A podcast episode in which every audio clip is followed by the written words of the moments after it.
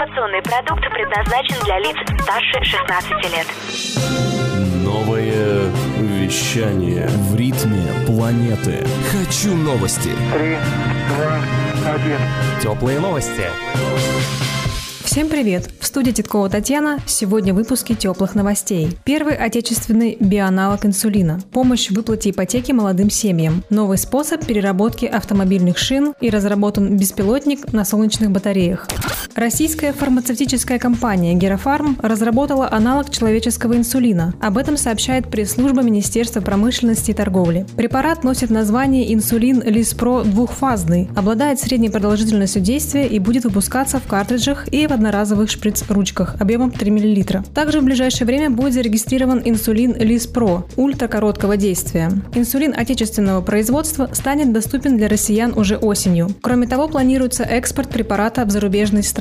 Напомним, что ранее на российском рынке присутствовали только оригинальные инсулиновые препараты французского производства. В Российской Федерации принят закон о частичной компенсации ипотечных кредитов для многодетных семей, сообщает Регнум. Теперь российские семьи с тремя и более детьми, оформившие ипотеку, смогут рассчитывать на дополнительную выплату из госбюджета в размере 450 тысяч рублей на его погашение. Обратиться к государству за выплатой смогут те семьи, которые оформили ипотечный кредит до 1 июля 2023 года. Воспользоваться такой мерой поддержки граждане смогут только один раз. Российские ученые разработали способ переработки автомобильных шин в технический спирт метанол, сообщает High News. Разработка представляет собой барабанный реактор, который путем паровой газификации способен перерабатывать более 400 килограммов резины в час. По словам разработчиков, новая установка поможет ликвидировать свалки старых покрышек и снизить нагрузку на экологическую среду.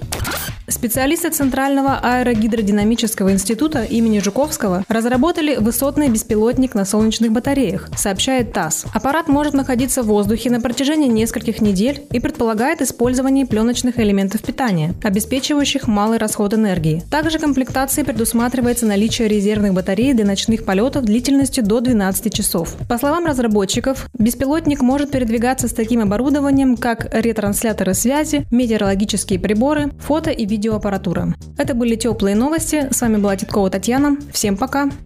Новое вещание Теплые новости.